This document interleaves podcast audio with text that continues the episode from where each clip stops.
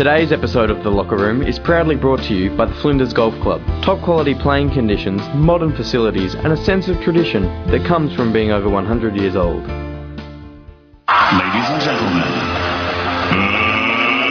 let's get ready for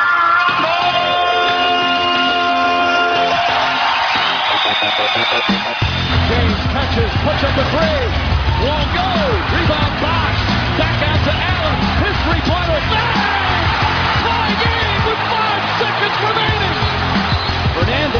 Left field. It's deep. It is good. He got it. The kid in his last game homers the left. Beckham rips a shoot. David Beckham. Oh, goodness me. Pure genius from David Beckham. Wants to throw. Now he's going to do it again with his legs. No, he will throw. Lobs it to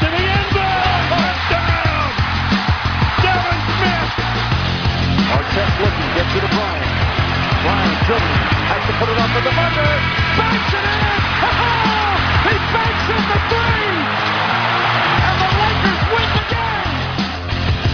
Welcome to the Locker Room, proudly brought to you by the Flinders Golf Club on RPPFM. Yes, and a huge good morning and welcome to the Locker Room, proudly brought to you by the Flinders Golf Club here at RPPFM. Great to have your company this Saturday morning. Massive show lined up. Huge weekend of finals going on around the, the local footy. There's some big stuff happening in national footy, stuff happening right around the country and around the world. So we've got a lot to cram into our show right up until 12 o'clock. Uh, so without further ado, I'm going to switch over to my left and uh, the golden tonsils of one uh, Mr. Williams. Good morning, Neil. Yes, good morning, Darren, and good morning to the listeners. Big, big show on today. Lots of people Mm. on. Of course, we weren't on last week with the big uh, Coles promotion. We've Mm-hmm. jammed out, jammed two weeks worth of shows in, in the hour and a half today. We've got uh, we're going to talk about the girls' footy have just finished their finals. We're going to talk to the local table tennis legend in uh, Sam Palmer, Rory Sackville from the St Kilda Cricket Footy Club. I'd look, Rory. The great. St Kilda Footy Club. We're, we're going to talk to Scott Williams, who's just been back uh, coaching people to play golf in China. Find a little bit about that, Mm-hmm. and of course Neil Craig, who works with the VIS in, in the talent identification and training area. So huge show. For all our listeners out there that are are unaware of what the VIS is, or me, Victorian Institute of Sport it. would be the one. of course we know Just that. Stationed down there at Monash Uni in Frankston. So Oh, are they they're- there, are they're they? lo- local What's- people and. What's, uh, what's the new centre? That's a big swim centre down there. Oh at yeah, Frankston, that, that's near the railway yeah, where they used to play No, a little bit of cricket and baseball. Peninsula Aquatic Recreation Centre. It's a Oh, new yeah. area. This is at Monash Ah. University. Yeah, Ah, yeah. The other one's the old right. TAFE area, which Don't is worry about me. Just work. now on got a swimming pool. But Jess knows uh, Neil Craig got him along today. Fantastic. And Yeah, hello to very you, Jess. exciting. Hello. Good Good, morning, morning. Jess. Good morning. I'm back from my weekend away last week in Daylesford, just chilling out, getting a bit of rest and recovery, ready to go. Bit of spa work. Yes, Yeah. visited the spa and then uh, pretty much cheese and champagne and chocolate for the rest of the All there. Marvin showing off, and of course we've got uh, young Costa here as well. Well, well uh, recovered after your uh, illness a couple of weeks ago. Man flu. Yes. No, nothing to talk about. Don't want to talk about any results from No. last weekend. No. Maybe we'll bring that It's all up about later. this weekend's Oh, results. is it? Oh. Yeah, of course it is. We don't live in the past, do we, Costa? One Nothing nil. to do I with nothing to do with Aston Villa and, Villa one. and Liverpool. And uh, and of course, uh, after, on the back of another great uh, footy show this morning, the great man uh, Michael Voss. Uh, how are you, Michael? Morning, Darren. And uh, Best yeah. dressed commentator. He is. He's putting us to shame today. Fantastic. You look uh, fantastic, Michael. As soon as uh, you, you an know, as soon as occasion. McAvaney put a tie on, he started going downhill, Milk. So, so just be careful. Now, is any particular reason? Is it uh, obviously to do with uh, your, your calling of the grand final today with your with your Bulldogs? Was that the reason, or you've oh, No, well, they're playing tomorrow. have you got a date, or um, not not the not not that Not I know that he's of. been told of. so? So there must be a reason behind it. Who we got coming in? We haven't got Uh, well, Kelly from the Blues isn't coming. No, no, no, no, no. But we do have Emily, who's from the girls' footy, who's won the best and fairest from the association. Might be to do with Emily. I don't Oh, know. is it? Are you going to give us an explanation, or are we just going to No, I just, continue I with this just joke for make a bit of a, and a half? make a bit of an effort, Darren. What's wrong with that? Looking a bit spiffy today. He is, yes. Jeez, we'll get that onto the Facebook later. All right. Well, I just don't know where to go with that. So I'm, what I'm going to do is I'm just going to go. We're going to go straight to the headlines, Mr. Wins, because I think we've got a bit of a grumpy Michael this morning. Action packed, yes, it's the sports headlines for Saturday, September the 20th, AFL qualifying final, Sydney, or not qualifying, the uh, preliminary final. Sydney 136, North Melbourne 65. Absolute thrashing, bit of a bit of an easy one there. Mm. Game over at about the 10 minute mark. Hawks play power at the ridiculous time, I think, of 4:45 this afternoon. How stupid is that? NRL first semi, Sydney Roosters 31, Cowboys 30. Third year in a row they got a controversial decision to rub out the Cowboys. 30 nil at half time for the Roosters and Cowboys stormed home. Should have had that one probably. Manly play Bulldogs tonight. Man City and Chelsea preparing for the big clash Sunday night. The rumours continue over the sacking of Brenton Sanderson at the Crows and if you listen to Adelaide radio, they're all spilling the beans there. It's just that ridiculous stuff. Federal court has delivered its verdict, and it's uh, Essendon nil, Asada 34. Asada's actions were were lawful. The four cause no, or show cause notices still stand in surfing. Stephanie Gilmore has claimed her sixth title, almost emphatic victory over Sally Fitzgibbons in, in California. She's way out in front. Everton marked its return to European football, Michael. Sparkling 4 1 win over Wolfsburg in the Europa League. In tennis, Casey Dellacqua knocked out overnight in the semi finals of the Pan Pacific. Uh, Caroline Wozniacki uh, is inching closer.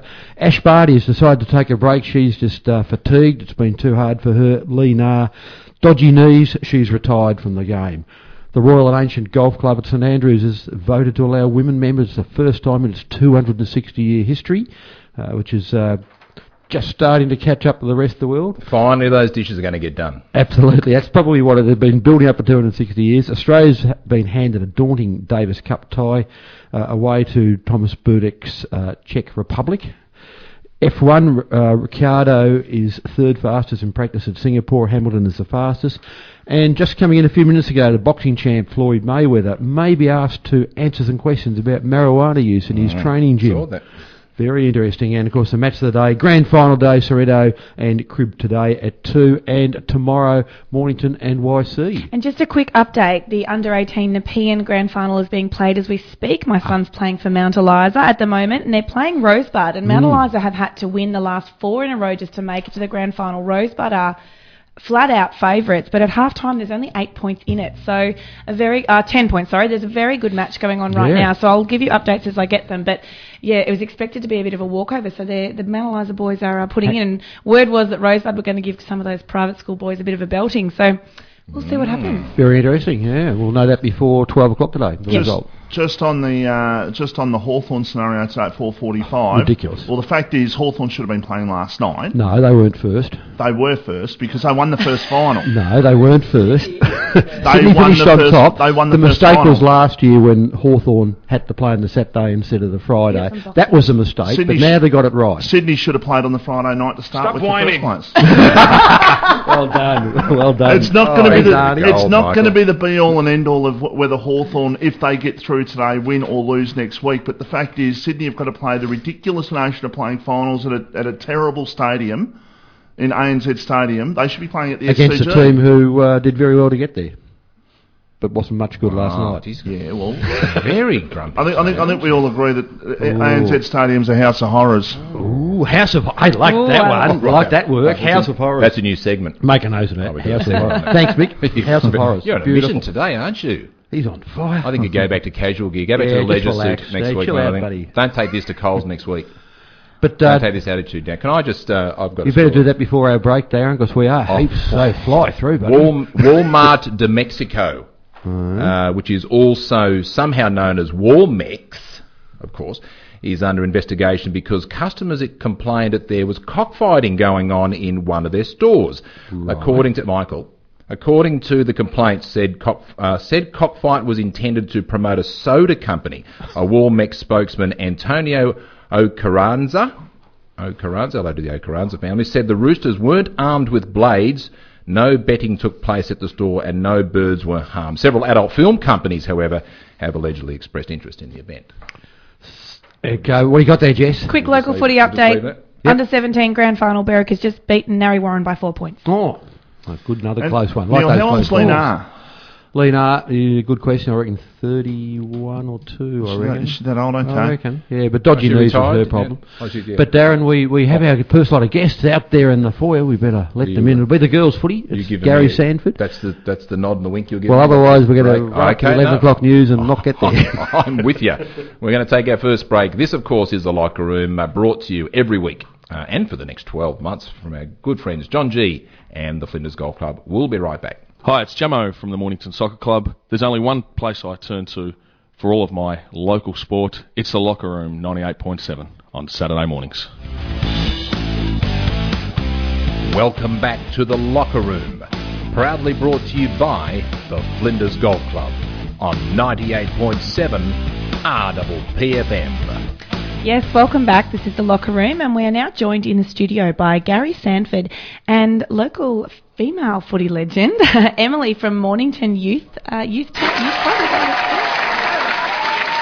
Welcome, guys. Now, of course, Gary, uh, the, you've been in a couple of times chatting about the girls' football, but uh, the local side actually made finals, uh, which have all been done and dusted now. Yeah, they have all been done and dusted. It's the second year that we've had the Mornington Youth Girls team together, and we competed over at the Southeastern Region Youth Girls competition. Last year we didn't make finals. This year we were in the top three teams and finished in the pre- prelim final, which was a fantastic result. Uh, and I noticed, I think it was a, was only a point Yeah. margin in the preliminary final. I did notice. Yeah, half, halfway through the year, uh, when I think I came in last time, Neil, um, we were undefeated and we came up against Cranbourne and Beaconsfield in two consecutive games. Uh, they really taught us how to play footy and beat us quite easily. We finished up uh, playing Beaconsfield in one of the qualifying finals, and at half time we were in front, but lost that. And then we, we went through to the prelim and played Cranbourne, who had in the first game beat us by about 49 points. And to get within one point. point, and we sh- look, we should have, could have, anything could have happened, but Yeah. uh, it was a great achievement by the girls. Now, of course, Emily's in the studio with us, uh, and uh, people can't see, but uh, you have to describe Tem- Emily as being tall enough to play Oh, basketball or netball. I wish Emily played netball, but I hear, I hear Emily, you're a basketballer. Tell us about your basketball. Yeah, so I've played basketball since ever I can really remember, and I decided that I'd have a go at footy and just loved it from the beginning. Yeah, so what was it about footy? Because I know a lot of young girls starting to take it up, and not you wouldn't expect them. They're you know tall, slim things like yourself that you think, oh, God, I don't want to get hit. So what was it about footy that, that appealed to you? Um, I don't know. I think it was that my brothers played it, and I just wanted to keep up with them. But I don't know. As soon as the first game just drew me to it, I loved it so much.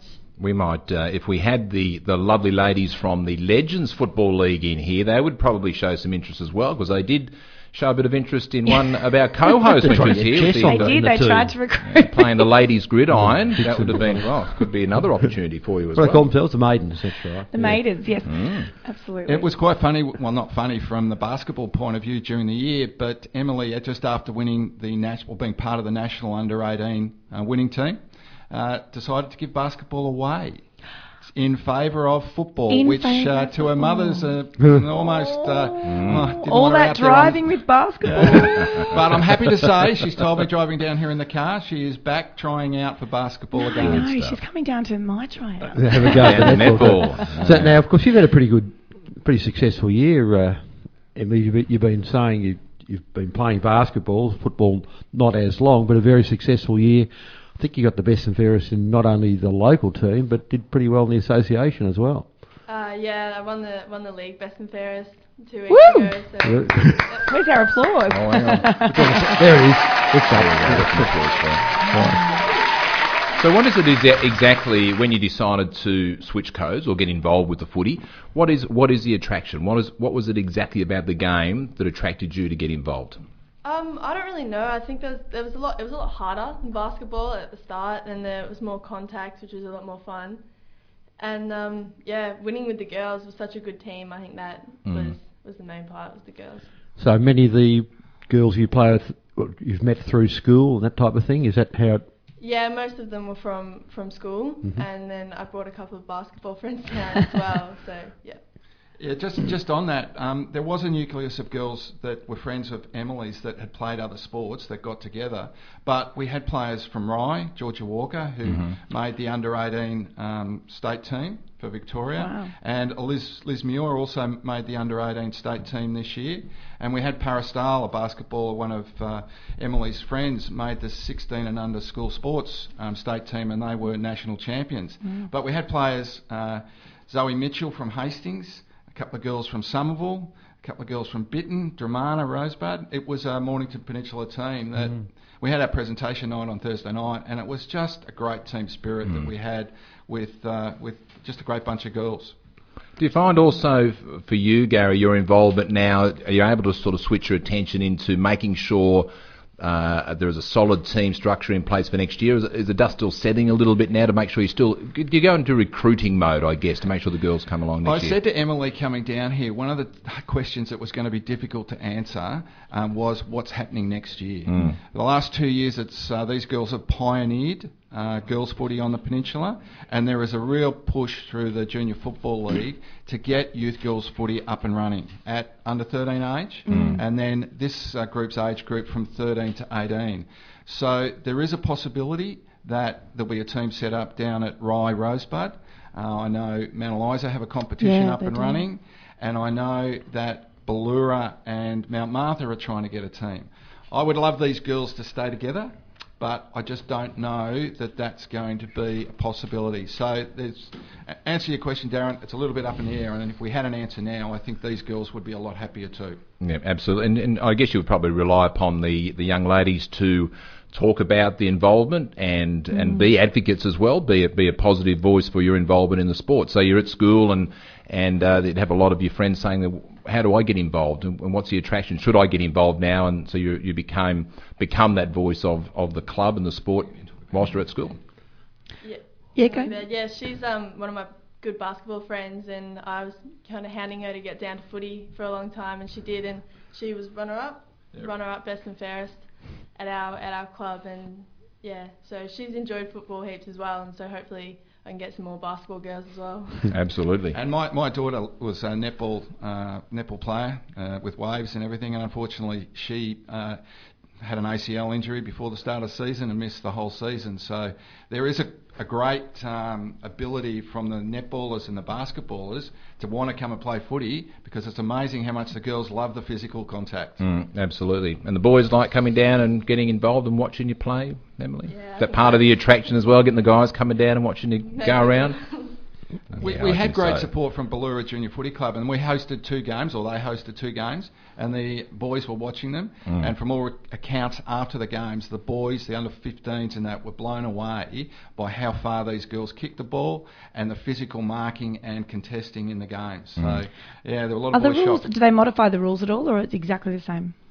Um, there's a few things that are a little bit different, but it's it's mainly the same. Like two bounces, I think that's different, so we can't run the entire ground. Okay. Yeah, can't kick off the ground. But other than that, it's about the same. And what's your position, Emily? Just before we go on. I'm a ruckman. I thought so. Actually, Emily plays in the ruck because she is so dominant around the ground. Yeah. But if I sort of class her and, and look at the way she plays as a ruck rover, her skills on the ground, she was uh, probably third in our goal kicking with 28, and just sensational player. Um, An Adam Goodes type. Absolutely. Very versatile. Yeah, absolutely. Good player anyway. Yeah, there's certainly heaps of hype at, at Mount Eliza where I've got um, my sons um, in the girls and they won their premiership in the in the juniors and, and just I just can't believe how many girls like young little cal- calisthenic girls or Mm. basketball or netballers that have come and they just love that aggression and that you know get a bit of uh, blow a bit of steam off I think. Absolutely. it, it is one of the fastest growing sports Mm. the AFL is promoting, and uh, I think it will continue. And I look, the last two years have been fantastic to see Emily come along and Mm. achieve a league best and fairest uh, was just amazing, Yeah, and it's it amazing. highlights, I think, what any girl that wants to play footy on the peninsula can uh, aspire to. So how would they how do they get in contact? I mean particularly with your club or in general what's the avenue for them to go? Again, that's a difficult question because uh, we were affiliated with the MPJFL and it was really driven by these girls wanting to play and myself coaching, so you do drive it yourself. I would suggest that they make contact with uh, Andrew Suter. Uh, the president of the Junior Football uh, League down here, or either Mount Martha or Ballura Junior Footy Clubs, or if you're down at Rosebud, uh, Rosebud Footy Junior Footy Club or Rye Junior Footy Club. So go through the local team first, and, and that, that's the best way to You do can it. also, sorry, before you wrap it up, Neil, you can also jump onto the Facebook page and perhaps uh, Correct. request to join your group as well, and it keeps you updated on everything that's going on as well. That's, that's very good. That, it's been fantastic, uh, Gary. Uh, of course, uh, Bendigo Bank support the, the girls' footy. We and, love uh, the Bendigo Just Bank. before the news, we're going to speak to our other great sponsor, Johnny G's going to come in because there's some big things happening at Flinders. I'll get it, you can even take my mic, John. Come over. But again, thanks, Gary, and, and uh, great to see see Emily, and uh, we'll certainly try to get you back next winter in whichever sports you're playing. Uh, that's what I said to Emily coming in. Whatever sport she's involved in, there's basketball opportunities. You are. But thanks for the always, always welcome. Neil, Jess. Absolutely. Thank you. Good on you, Gary, and, and thanks, Emily. Now, John G's working his way around here, uh, settling in. We've uh, only got about five minutes to the news, so uh, unfortunately, we're going to have to get uh, John sort of knocked over in five minutes, which is going to be very hard to get That's John going off to the be a mic. tough one, mate. I, just, I don't know if I can do that. There you go. Okay, John. So uh, great to have you on the show again. Every- Every week you're, you're popping in, which is terrific. What's going on at the Majestic Flinders The Golf Club? majestic. The Well, ma- it, is, majestic. it is indeed majestic. Majestic. But listen, I just wanted to let you guys know we are going to be at the Mornington Bridal Fair this Sunday, which is tomorrow. Right, okay, And that's yep. at the Mornington Racecourse. Mhm. Um, we've got a stand up there, and uh, we're encouraging all potential bride and grooms to come to our stand and, and have a look at what we've got. Um, as a couple of special offers that we're doing for our, our bride and grooms is um, if you come up and say hi and, and tell us that you've uh, you've listened to the locker room or you you just want to come and have a chat about your upcoming wedding, um, I'll give you a voucher which is a free, a complimentary lunch for two Oh, down at the club. Why wouldn't you go down? So Wow, um, I'm giving you a round of applause with that one, John. That's fantastic. Do, do you like, uh, before you go on, would you like me to come down and, and, and play the devil, devil's advocate and just... Uh, and and do a taste test. no, no, or no, convince people or ask people why they really should be getting married, whether they should reconsider? Well, yeah, well. To come down. I'm carrying a bit of baggage at the moment. Oh, we may, we may not do that. eh? Continue on, John. yeah, Maybe so- I'll come down t- ten Yeah, years going better through. But it'll Might give be- them a chance to uh, give them a chance to have a look at the club and, and see what there is, Oh, and, and, and obviously, you know, we we think very highly of what we have, and Try before you buy. try This- before you buy. So come and try it. And uh, the other thing is that all the bride and grooms who book with us, uh, doesn't matter when for, but as long as you book before the end of October, we've got a special competition where we're doing a draw uh, for those bride and grooms to for those bookings to uh, win a, um, a complimentary voucher for ten guests at no charge. So um, yeah, which is pretty good. I mean, if you think That's about it, it, could- it could be anything up to about fifteen hundred dollars saved on your wedding. Absolutely. Um, just come down and book with us and so on. Now we have one more thing which we're doing, which uh, is in conjunction with uh, Peninsula Lifestyle app, which I'm not sure if you guys know much about that, but it's basically it's a, it's a fabulous app for Peninsula, Mornington Peninsula, and uh, we're working very hard with them. And uh, we're, we're doing something very special with uh, using QR codes as uh, a mechanism for RSVPs. And um, so you book with us, we will actually, and this is the first, this is world first, uh, to the best of my knowledge. Um, we will provide you with a QR code. Uh, you will then uh, obviously give your QR code to your your Guests. invitees, and, and they will scan it, and it'll link them straight to a page which tells them all about your wedding. That's amazing technology. I didn't realise there How was handy. QR codes involved with RSVP, Michael. Is it QR codes with RSVP? Move. Continue, John. Now What a great idea! So the guests can just automatically RSVP. It goes straight to this goes- app, and you know instantly the numbers Absolutely. and how you're Yes. going. So download the app. You Very scan, handy. scan the QR code. and Saves, you, you know, you get all the information about the wedding. Yeah. And on that page, you get links to like bridal registries if you want guests Brilliant. to go there. It'll give you an I just think that's the way so moving forward, isn't it? Oh, people. It's people so- want that information now, and they want to be able to do it and not have to, you know, get the stamp out and post back your RSVP. It's so and- modern. It's just Very really up there with it. So, so thanks, thanks to Linda at uh, Peninsula Lifestyle. Good on you, for, Linda. for thinking of that. Good mates, of, good mates of Johnny G. John, how's the uh, how's the numbers looking for the trivia night coming up at the Flinders Golf Club? We're we're looking good actually. We're about half full, which how's, is how's our table looking? which is great. Are we two? got table of ten books for you guys. I know, we're two, aren't we? Might be. You coming, Costa? Neil can't. Oh, okay. That's a yes. Okay. Yeah, that's a, a young person's yes. Mm, okay. Got it. so yeah, no, that's coming up on the 17th of October for Yeah. those who wish to come along. Have you got a quiz? I, I don't. I just came. Oh, to, yeah, I no, just it's came okay. To Bright No, 'cause we've Came to have a chat. We've I got just came uh, for a chat. of I, that. How many I knew I dribbles was are there in a golf ball? You are I only had five minutes, Oh, I know. and I've used my five minutes. We've still got literally 40 seconds to go. So uh, to get involved and uh, with the trivia night, was that was October 17, October 17th, which is the Friday It's night. a Friday night. How do they do that? We've got Kevin McFarlane, who's the Trivia King, coming down to ask the questions and entertain us. Call us on five nine eight nine zero five eight three. He's very good too, isn't he? He, he is Mm. excellent. He did the last one for us. He was absolutely superb. Everybody on, on the floor rolling with laughter, and uh, has some very very good questions. So uh, The last, the last trivia night I went to, John, we had a question of what's the perfect break in um, in in snooker, and of course the answer was given was 154, and of course we know it's 147. Seven, 147 and uh, and the and the quizmaster was, uh, let's just say, he was criticised for it. All right. No, enough said. Good on you, John. That won't happen this We're time. going to let you go. We're, gonna, we're, we're a little bit late for the news. We're going to tape the news now. We look forward to having you back over the next guys. couple of weeks. We better take the break. Of course, brought to you by Cafe to You Mornington, our good mates. We'll be back in a few minutes' time. Stick with us. Today's drinks break was brought to you by Mornington Cafe to You, providing fresh espresso coffee and great food straight to your door. This is Costa. If you're not tuning in to the Locker Room 98.7 on Saturday mornings, why not? Welcome back to the locker room. Proudly brought to you by the Flinders Golf Club on 98.7 RPPFM. And welcome back to the locker room. Yes, it, it's a big afternoon here. It's the, uh, the the spring edition, and Darren, I think it's that time. Yes, it is. It's the good, the bad, and the ugly brought to you by Hip Pocket Workwear. From the work site to the office, hospitality, healthcare, sports uniforms, embroidery, and so much more. Hip Pocket Workwear have everything you need backed up by national buying power with locally owned service. Hip Pocket Workwear, saving you time and money at the Hip Pocket, located at 14 Progress Street in Mornington. Good morning to our good mates down there at Hip Pocket. Do you like that, Michael? I nailed it. Absolutely nailed it. Hang on a second. I'm just going to. Okay. Uh, who's got the good? I oh, do. Jess. I oh, have sorry, a good good Okay. today. You got a good good. Yeah, I've got a good good. Uh, yeah, this guy's had a very good week. Um, American golfer Billy Horschel. N- Sunday uh, won the Tour Champion and FedEx Cup, taking home a cool $11.4 million in prize money, which was uh, pretty good. But his week got even better. The d- two days later, he had his first baby, baby girl. And uh, yeah, doesn't get much better than that, I don't think. So his wife had even said to him, skip the birth, go and win that $10 million.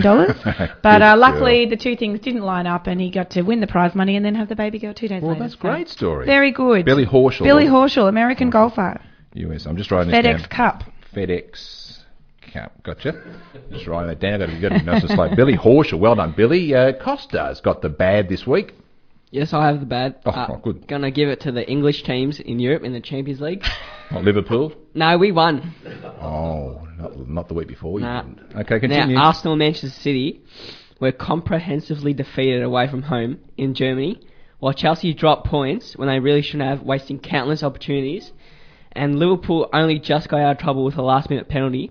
Now, it's only one game in, but the, the way the Spanish and German teams are looking, it's going to be a long Champions League campaign for the English clubs. so is this a Champions League? Is it? This is the, the right. top, the best teams from every Oh, country. you're, right, you're, you are, you are In reading Europe. very, very quick there. So the Champions League failure of a lot of the English, teams.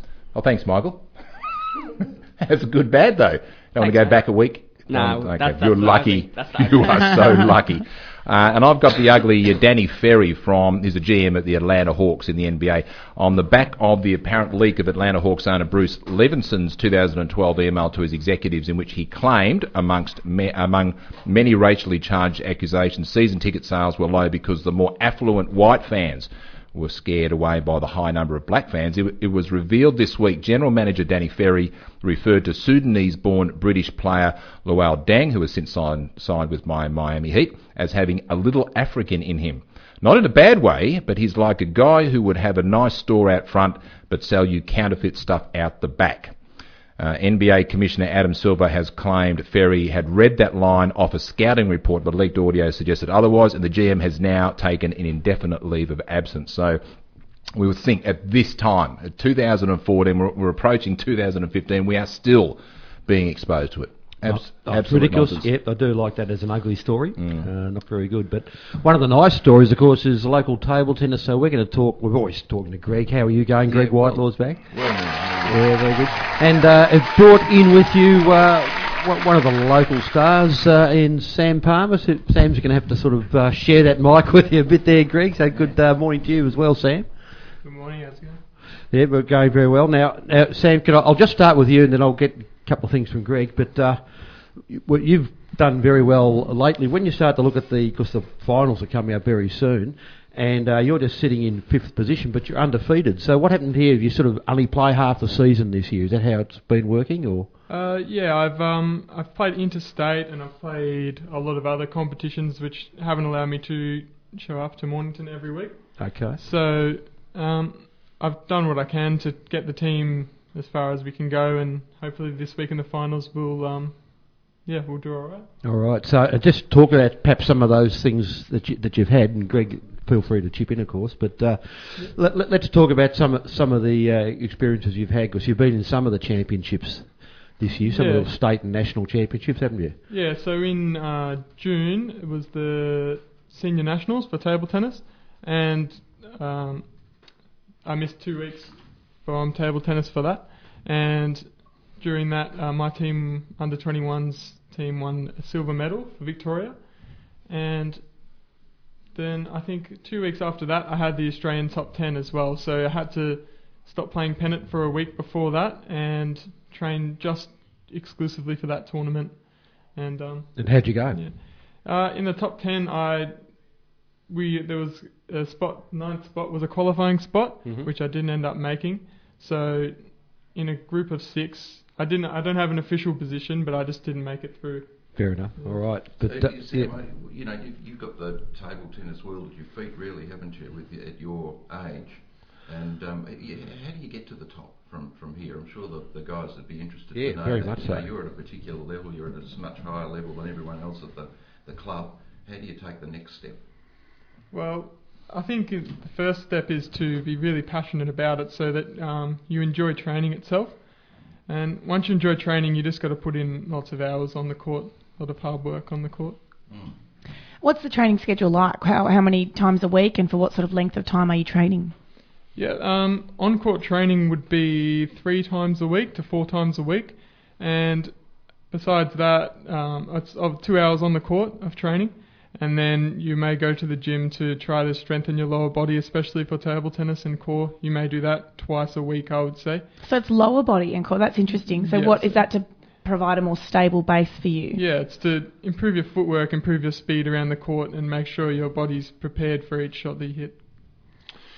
Uh, question for you, actually, Greg, in regards to uh, the past, you've had Jared Tathner dominating. Um, this man's sort of come come along and uh, and and, and overtaken taken Jared's crown, if you like.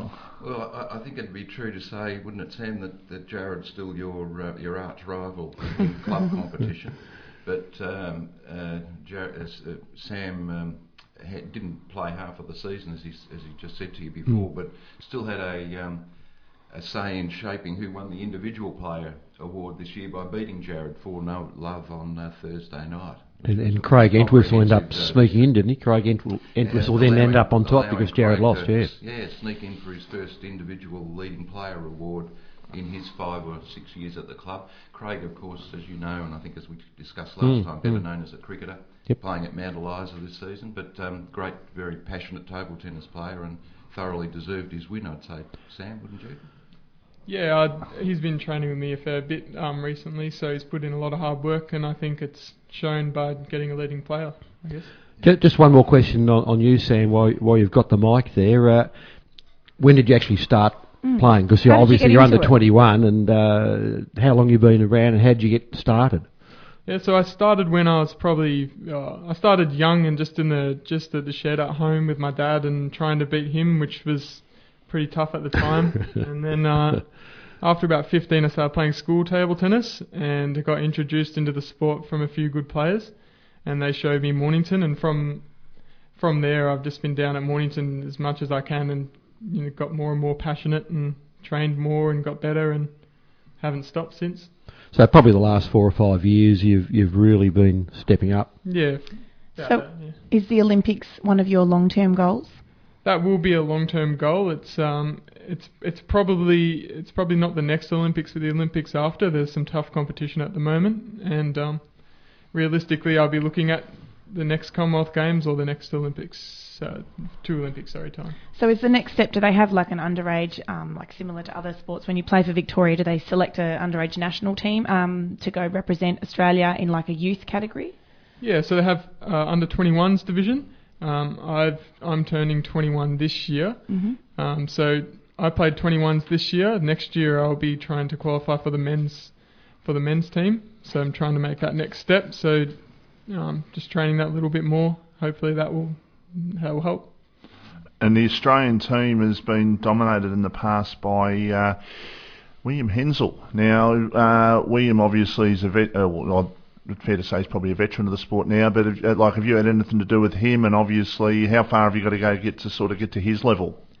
Uh, I've, I've talked to William Henzell. I've seen him play every national or every um, every national event, and he's a quite a fair way a fair way in front of, of everybody. He's very good, and um, yeah, I'll be there's four spots for the team, and he said he said that he wants to try out for the next for the next um, Olympic Games. So Mhm. I'm sure he'll he'll uh, be very tough to beat, but. Um, yeah, hopefully I can get some training with Henzell, and hopefully I can learn as much as I can from him. You, Because you might you might join him in doubles. Who knows? who knows? Yeah. So That'd there be is a doubles. I've never seen doubles table tennis. Is I know a this. I know this. Yeah, no, it's No, really, it's it really is good to watch. Yeah.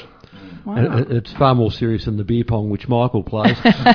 Greg, just in the last minute or so, we've got the we're getting closer to the new stadium being ready. I noticed they're pouring the concrete out there just a couple of weeks ago. So That's right, and- and we've actually got some walls now. Oh, walls as well. exciting. but, uh, delivery date for the new courts is still um, uh, anticipated at, as being de- December the 2nd, I think. Okay. And uh, then we have to go to the fit out, of course, Yep. and um, should have everything up and running um, By for the Christmas, summer we'd hope. season in the new year. fantastic. So now's a good time for anyone who's interested in uh, table tennis to come down and have a look at what we offer, and um, we, we'll, we'll, we'll welcome them uh, to the club with open arms, won't we? Absolutely. And and you've got uh, what is it finals week coming up?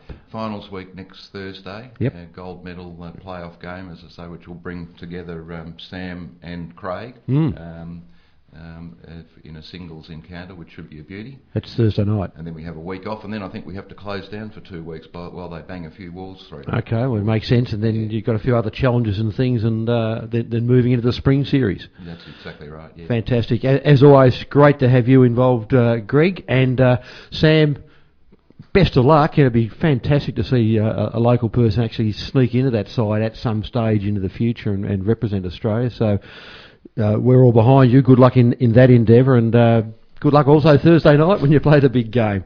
Darren, we're going to have to have a break soon because we're going to have to ring up and have a, have a word to Rory Sackville. I was madly rushing to get everything organised, but I have. I've done that. Thanks, Well Greg. done. Thanks, uh, thanks, guys, for popping in.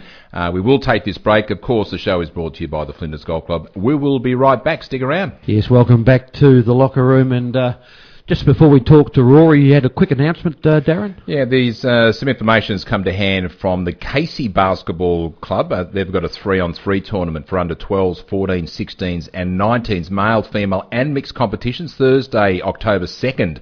2014 at uh, from 9 till 4 o'clock at the Casey Indoor Leisure Centre, which is in uh, Berwick Cranbourne Road, Cranbourne East. Costs 45 bucks per team. All the standard rules apply, and it is a joint uh, a joint event between Casey Basketball and the YMCA. So it's giving the uh, the young kids an opportunity to get involved in three on three, which is absolutely fantastic. I like that YMCA. Cost was great. Uh, if you want more information on how you can get involved, contact the YMCA on five double nine six. 6052 or you can go on and visit the website just go in 3x3planet.com and just search in for Casey so well done to Casey Basketball 3 on 3 tournament early October get involved And uh, let's go straight to Rory now. He's been sitting there quietly on the line, listening to all the all the basketball news. Let's talk about the Saints, Rory. How are you?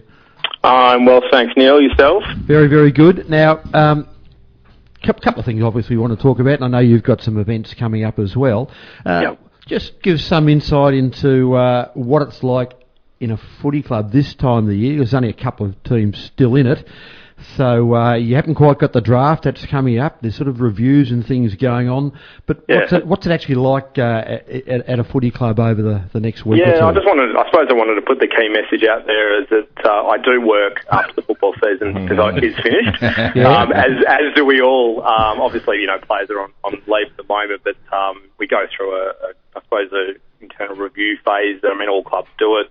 Um, some more publicly, I suppose, than others, but all clubs are obviously reviewing all of their activities, um, both on and off the field, and that's exactly what we're doing at the moment. Um, personally, you know, running through a community audit, and sounds all, all pretty boring actually, but you know, running through an audit of our community activities and and uh, you know our plans for, for 2015 already. I suppose we you know we start that pretty early. Um, you know, I did want to put a message out there to your listeners that uh, that you do you know, we do we do work hard over the summer. It's not not fed on the table, um, but it also gives us a really good opportunity. Um, I suppose you know not finishing right up on, right up there in the finals gives us a good opportunity to to uh, to plan really well for uh, for next year, and and, uh, and membership um, starts up again only in a couple of weeks' time. So you know we we start all over again. Rory, we've seen clubs uh, this year, one or two clubs in particular, uh, state their intentions that they're pretty healthy when it comes to the uh, the salary cap. They could go out and maybe uh, maybe get a free agent or, or, or two. Is St Kilda in that position where they can possibly go out and get themselves a, a free agent or a bit of money to spend on players at the end of the year?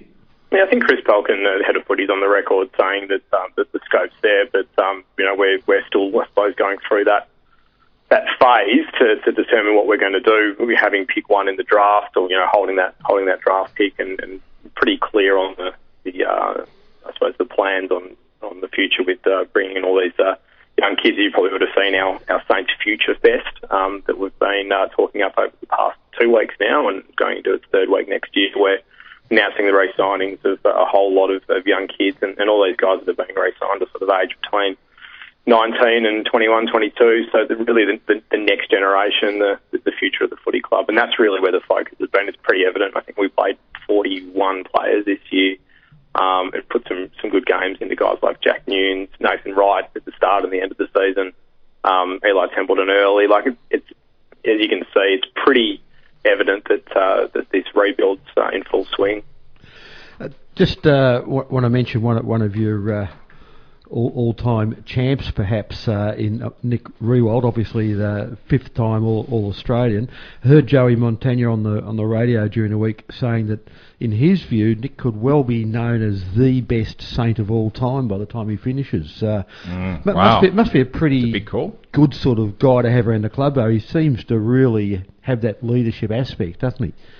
Yeah, certainly. I mean, you know, being 31, he's about 32 um, shortly. Uh, you know, being 31, five-time All-Australian, uh, six-time Best and Fairest winner. That's, you know, two more than, than the next best. Um, I think, you know, some of the points that, that Leigh made the other day, you know, are really valid that, uh, you know, we'll probably look back on this, this time and, and say that he's been right up there. Um, you know, you look at some of the legends of the football club and Trevor Barker and Dar- Darrel Baldock and Tony Lockett, uh, Robert Harvey, of course, a, a two-time Brownlow medalist. You know, we're, we've almost like got a glut of these stars. So, um, you know, where where he sits, I think it'll be in the fullness of time. Um, that uh, you know we'll, we'll be able to reflect back. It's really hard to say when players are still playing, and, and obviously the different eras eras that he's played in. He, he's won a best and fairest as a as a teenager, as a 20 year old, and a 30 year old. So, you know, that's pretty unique within itself. Um, you know, from a leadership point of view, you know, captain the game, captain the most amount of games for the club over our 141 year history. So, you know, he, he's going to be right up there when we, we all sort of sit back over a over a glass of wine or a or a cold beer one day, and you know, throw- throwing around in the, the pub, and you know, people will say, "Geez, he's, he's been right up there." Absolutely. Now, you, you better start to talk about uh, some of the uh, events uh, you've got. You, I know there's something called the uh, Footy Foundations. You might want to talk about Yeah, that. I just wanted, yeah, I just wanted to let you listen know about a, a couple of initiatives that, that, are, that are happening. One's a well, one's an event that's happening today, the PARC Community Day, the, the um, Peninsula Aquatic Recreation Centre at, uh, at Frankston. Uh, Trevor, Trevor the Sane, our mascot's down there with a few giveaways for the kids. I think he's there uh, for most of the afternoon. So, so head on up. It's a, obviously a huge, um, a huge centre for the for the hot for the entire peninsula. Uh, and the other one was the yeah the Footy Foundations program that we launched about uh, three weeks ago now, just on the on the end of the footy season.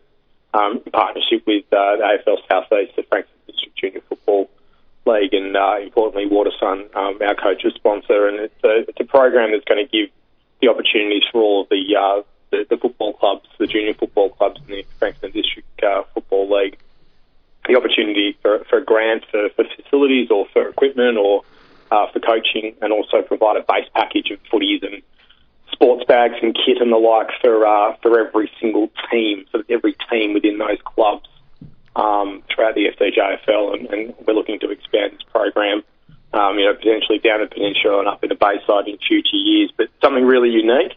Um, so just uh, you know, any of the, the junior footy clubs listening out there, keep a keep an eye on an ear out through your clubs and, and through the league as to how this program will will, uh, will come to fruition. Exciting. So, so they probably need to get on onto the, the Saints uh, dot com and, and look up Footy Foundations. To find Yeah, that's right. So yeah, there's some, yeah, there's some further information on saints.com.au, um, but uh, the full information around granting will, will come to light uh, in around December after all the the club's AGMs and uh, everyone's uh, sort of settled back into the footy mode once again.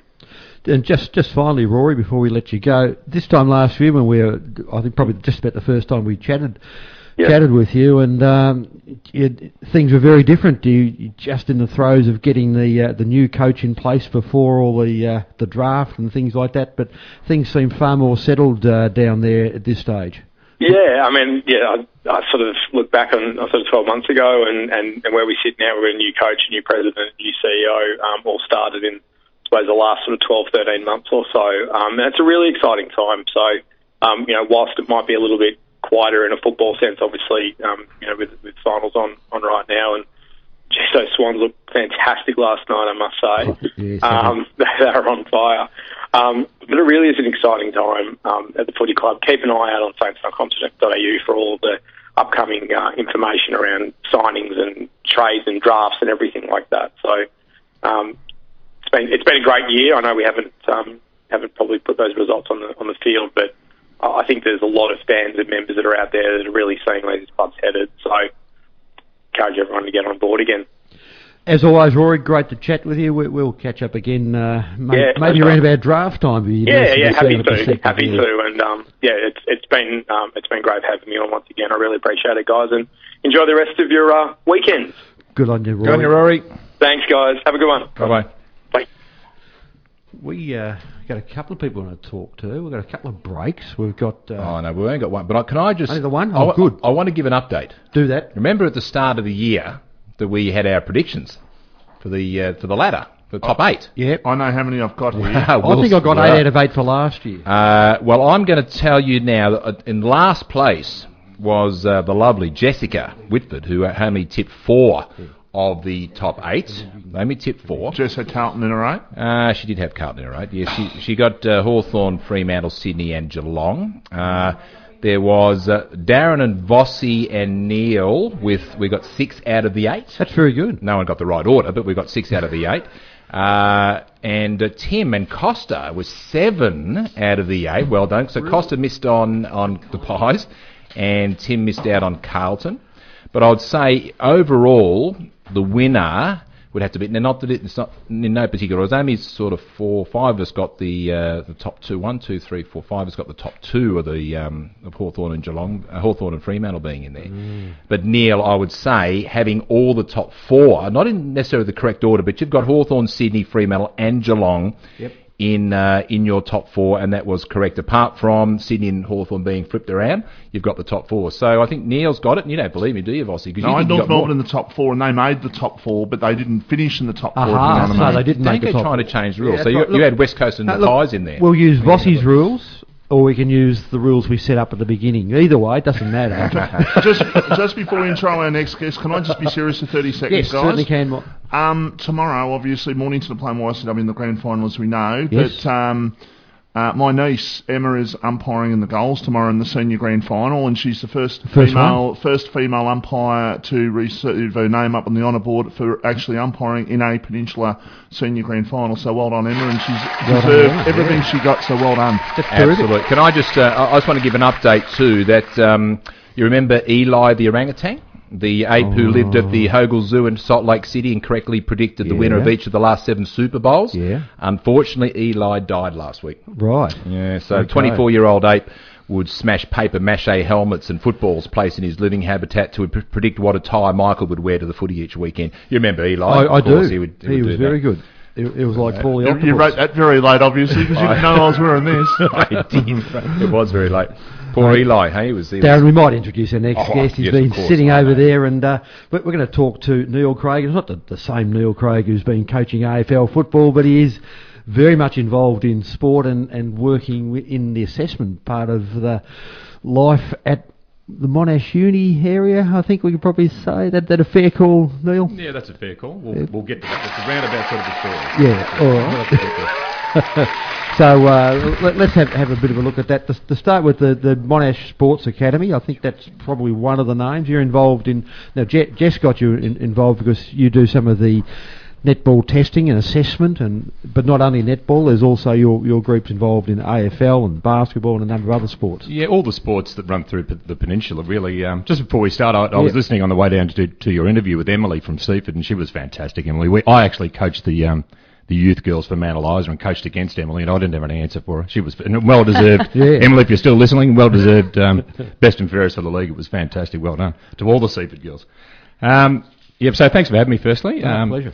The Mornington Peninsula Sports Academy is really. Uh, I've been I've been coaching on the peninsula here for ten or eleven years now, junior sport mainly, and I guess uh, junior sport is surrounded by and and uh, you know contributed mainly by volunteer coaches, um, and they're mainly parents who, you know, us as parents we know a little bit about everything, but not not a lot about anything, and. Um, we saw the, these um, these these areas that probably weren't being addressed so much, with more, more probably the representative level type basketball, football, you know, squad netball, where we just weren't introducing these kids to a program early enough to actually take them through to an elite program. And whilst some of these kids do finish up in elite programs, there's no there's no uh, pathway for them to get there. So three or four years ago, we, we started to have conversations with local businesses, local sporting clubs about exactly where um, exactly where we need to go to, to perhaps offer that to, to um, youth on the peninsula, anywhere from sort of Seaford down to all the way down to the to the point. So um, you know, with, with that and with, with part of the conversation became our Monash Uni. So Monash Uni were, were embracing the, the, the conversation. This is three or four years ago, and they embraced the conversation wholeheartedly. Then it just so happened to coincide with the construction of their of the new uh, wellbeing centre down there at Frankston, at the at the rear of Monash uh, Yep. Frankston. Um, so they were all ears to the to the concept, and once this gets up and going, we can use our facility and, and that sort of stuff. So three or four years later, we're actually to that to that stage now of actually being able to do that.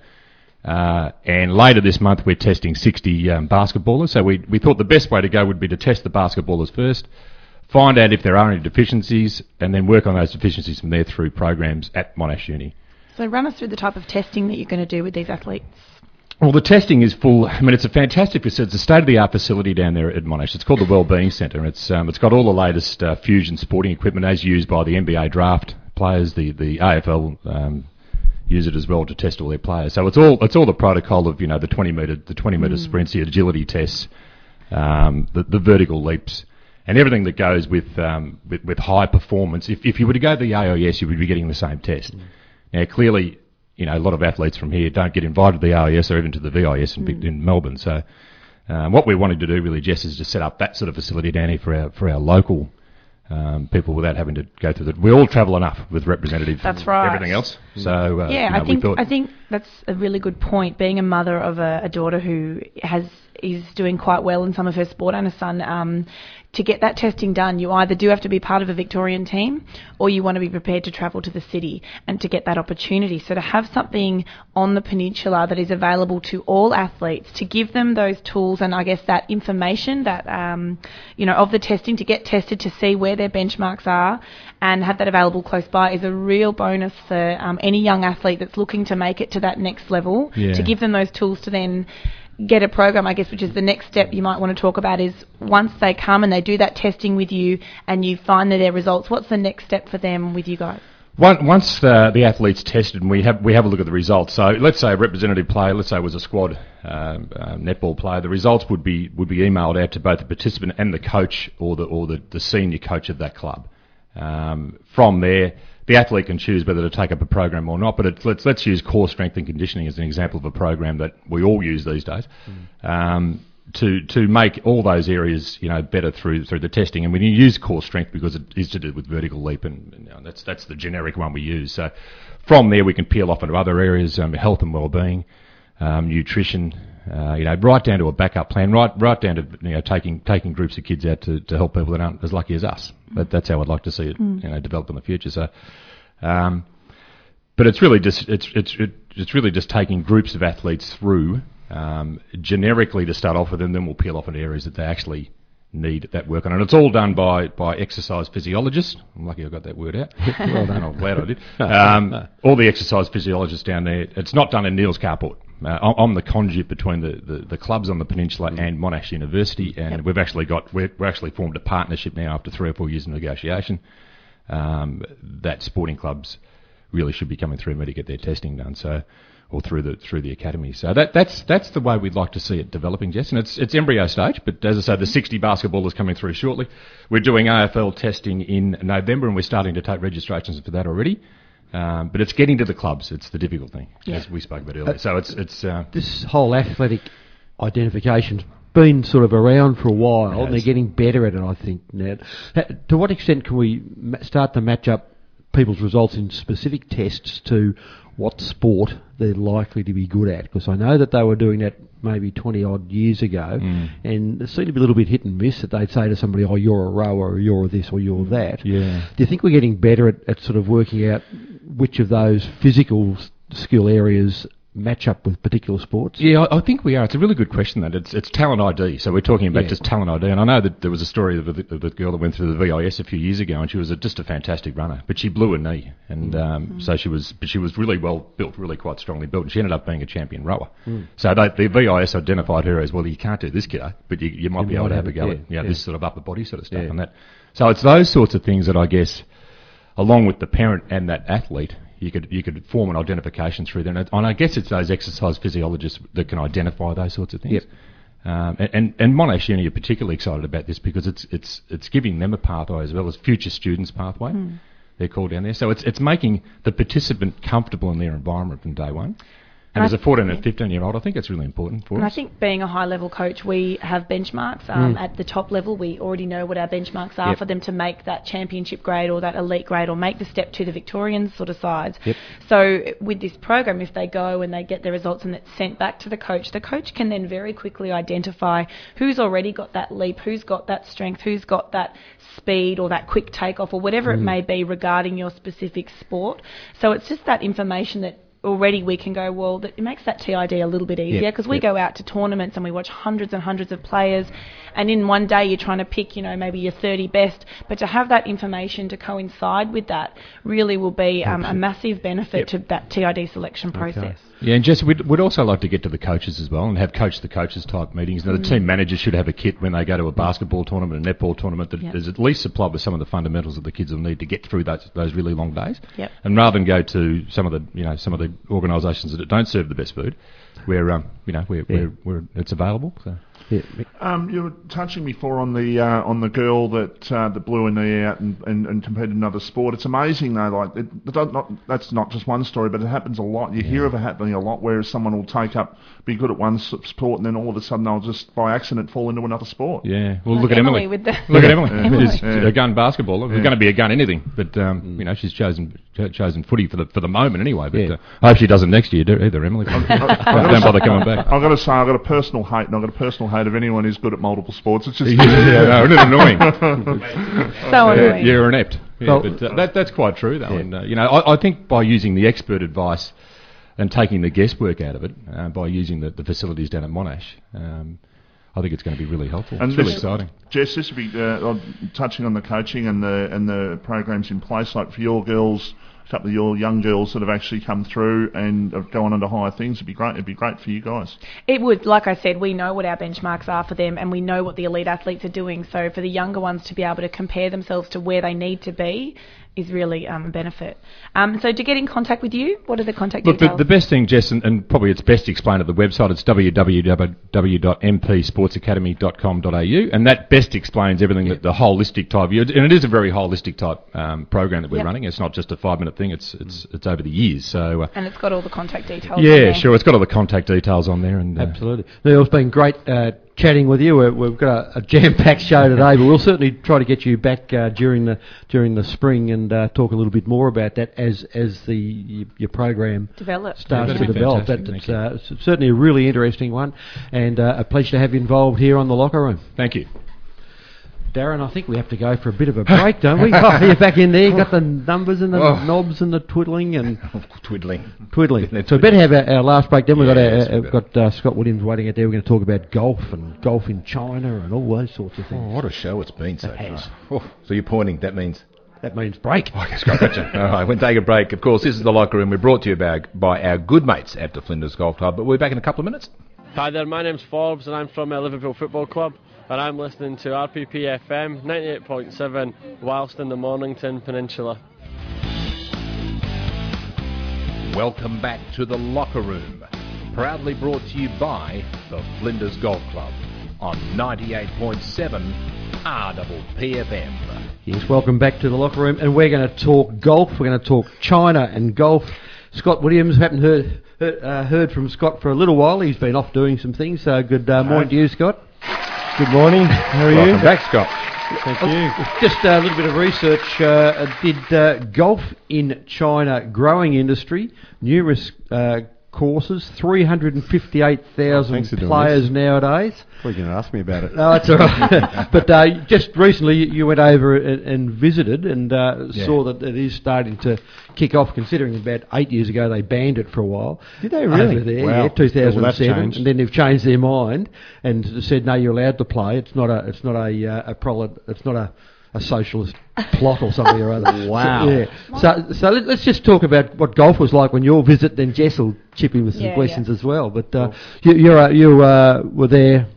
Not yeah, so long ago. well, well, basically the, the PGA seven years ago, so it must have been around about that time. In fact, maybe in the changeover Yeah. from uh, from that attitude, uh, the PGA has taken on the uh, the role of education for the CGA, so the Chinese Golf Association. So essentially, before that, I'm I'm not sure how their coaches were learning how to become golf coaches, but it was probably a little bit. Uh, Guess. a bit of Guesswork. guesswork going on, a bit of trial and error. And well, they don't have YouTube, they don't right, have or Google. They've got Google. Baidu. They've got Of their own Chinese they do. version. So What is it called? Baidu. Baidu, yeah, exactly. Yeah. And It's they've got, they've got their own special Facebook thing They do. too. They're not allowed Facebook. yeah. So, so in a sense, so, so I, I basically did the same trip last year as I as I did this year, and um, so there's a four level program over there, and they do all the physical stuff in um, in level three. So, So you're that's, basically that's my job. coaching the coaching the golf coaches in, in China. Yeah, that's right. Yep. So I mean, it's uh, you know, there's not a lot of great golfers that have come out of China yet. Uh, however, there was a young fella that was over there at the training centre,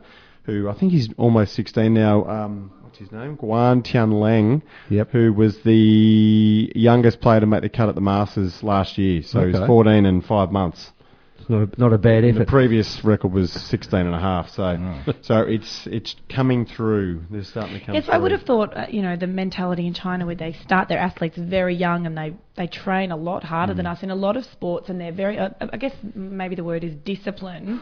So are we going to see more emerging, maybe not even just golfers, but athletes all round? Like, uh, do you see that culture well, within them? Yeah, I mean, I, th- I think you know in the last few years they've uh, they've made some a conscious decision that they they want what the West has essentially, and so I think professional sport is going to be the big push. So obviously, Olympic wise, they've been fantastic Yeah. for a long, long time, and that's been controlled by the the government, for want of a better description. so. Um, you know, and Li Na obviously had to break through the system to as a professional tennis player. So it appears that it's uh, it's all opening up now. So now they just need the, the know-how. They got the golf courses. Um, They so certainly have it's the all, and Money, they got the yep. population. No, definitely. I was just going to say with the um, the inclusion of the One Asia tour, like golf's boomed over there. When you consider like the last four or five years, they've had this tour going. You got many more Asian competitors on the tour. You've got you're playing golf in, in places that you'd never even dreamed of. It it really uh, they say soccer's the world game. I think golf's really becoming like that as well. Yeah, fair fair call. I mean, the the China China actually has its own tour. Um, but uh, essentially, and Greg Norman was talking about this years ago. It's um, ideally probably at some point all the Asian mini tours will kind of join. When I say mini, some of them are actually quite large, like One Asia and the Asian tour. But um, rather than hitching their wagon to Europe, you know, there might be that Mm. sort of Asian super tour.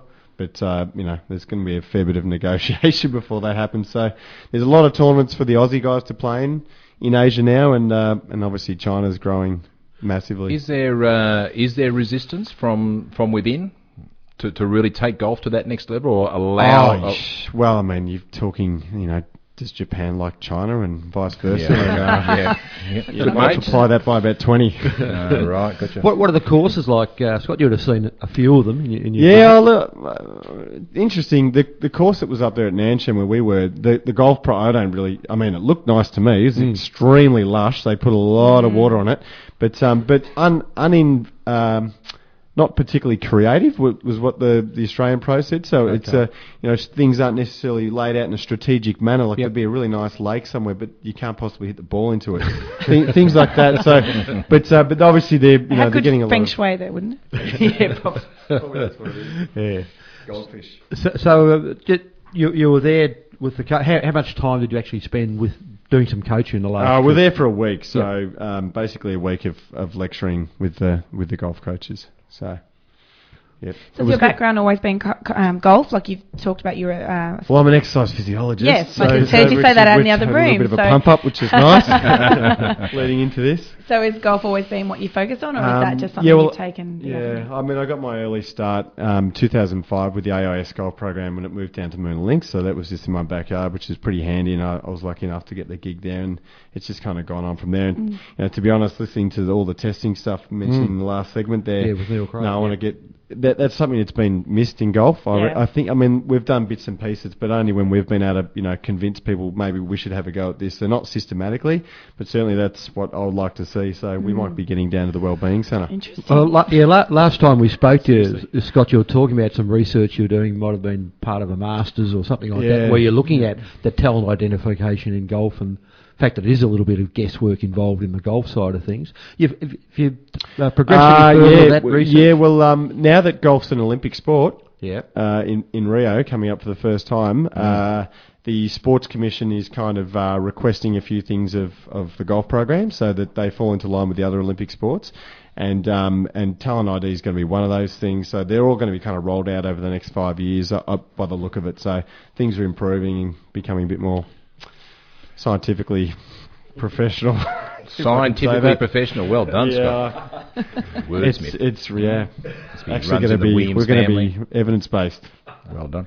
Uh, I noticed that the the uh, 2015 World Guinness Book of Records was has been released, 60th edition, and 49 year old Dane Karsten Maas has made it into the hallowed pages, uh, creating the world's longest usable golf club. You see that, Scott? You'd be across that. Wow, It yeah, measures of 14 foot 5 inches, so 4.37 metres in length, and Wow. has been used to drive a ball a distance of 166 metres, which is, Is 542 feet at the Golf in Wall in Germany.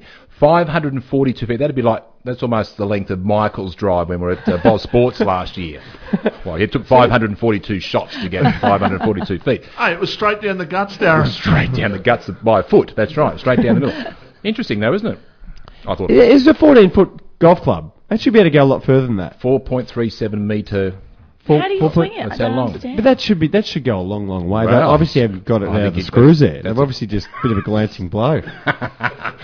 Um, Scott, you mentioned about the testing before in Yes. regards to in regards to golf, but if you look at someone like Aaron Baddeley, for argument's sake, when he won two Australian Opens, his swing is a lot different to what it is now. They do get in there and they say, "No, your swing's not good enough. You've got to do this if you want to win on the on the big tours," and that they do in that way change people around.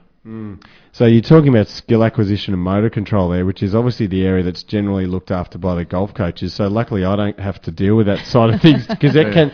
Because it really look, there's a lot of pressure on these these golf coaches out there to make the right decisions Yeah, and, and deliver their message. the. Yeah, it's it's a bit of a something that's um, particular to golf, you know, more than other sports. Well, yeah, I was going to say like netball with a shot as well. We have to be very careful if they've got a shot and they're they're getting the goals in, but it's not your standard shot. And sometimes it can be about you know if it's a if it's a forward shot and it can get defended.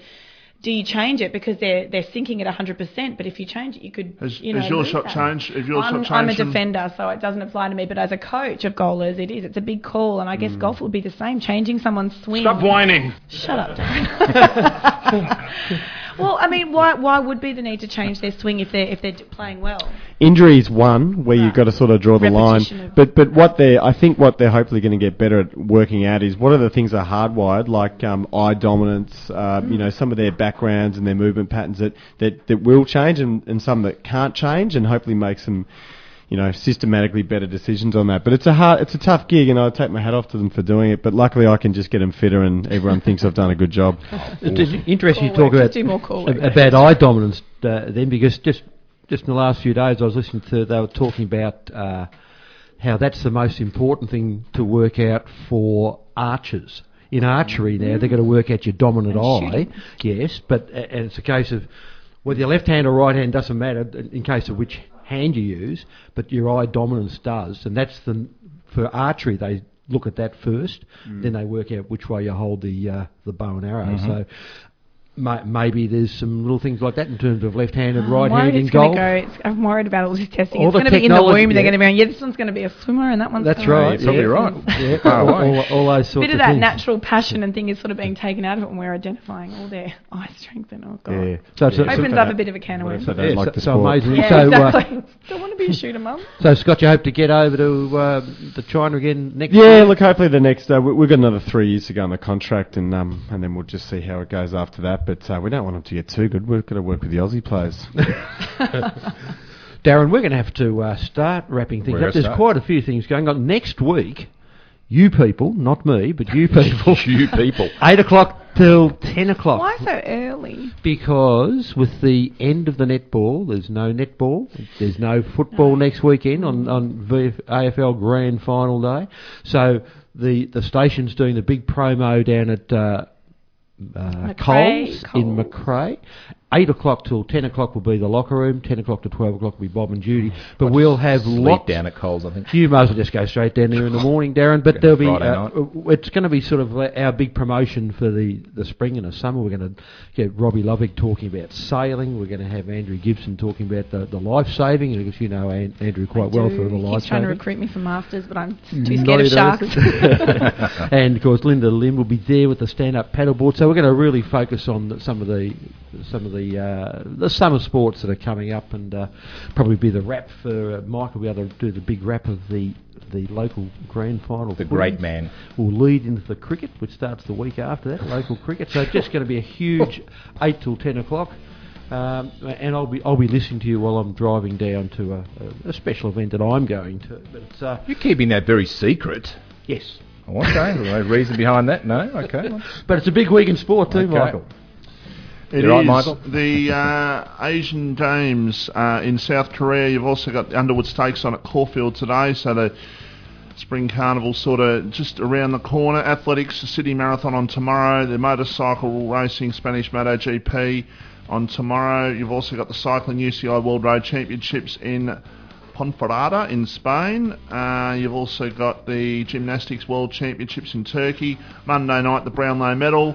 On Friday, the Ryder Cup, and uh, that, was a great Ryder Cup in 2012. Promises to be another good one. Starts on Friday, and the triathlon starting tomorrow in in Huahei in China, and also the FIBA World Championships for women in Turkey, and the World's Women's Baseball Championships in Japan. And expect the Aussie girls to go better than the Aussie men, Darren, in the Oh, I would think they're going to do very, very. I mean, went down by a few points to the US in a trial game overnight. So, can I just say congratulations to John Barrett, a 63-year-old engineer.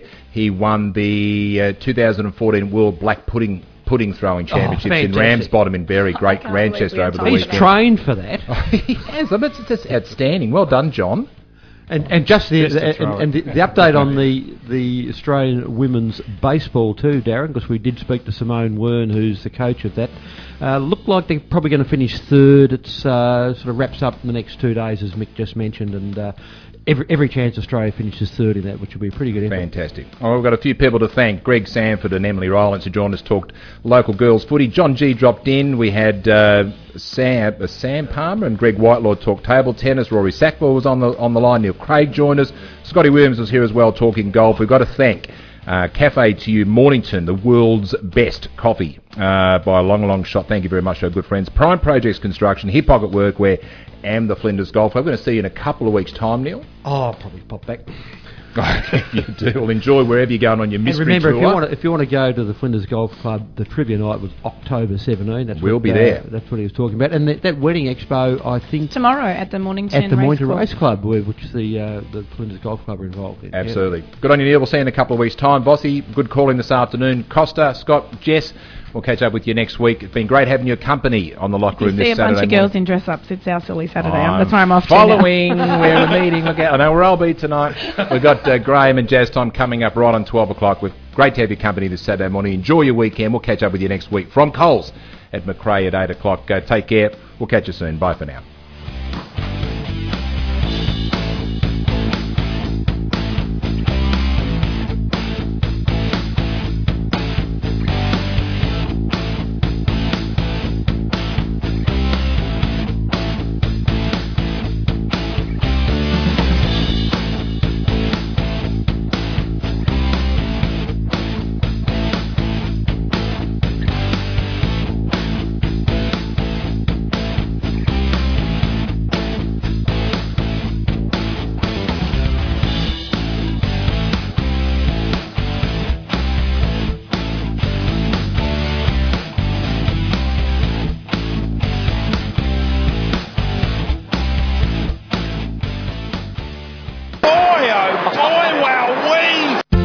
Today's episode of The Locker Room was proudly brought to you by the Flinders Golf Club. Top quality playing conditions, modern facilities, and a sense of tradition that comes from being over 100 years old.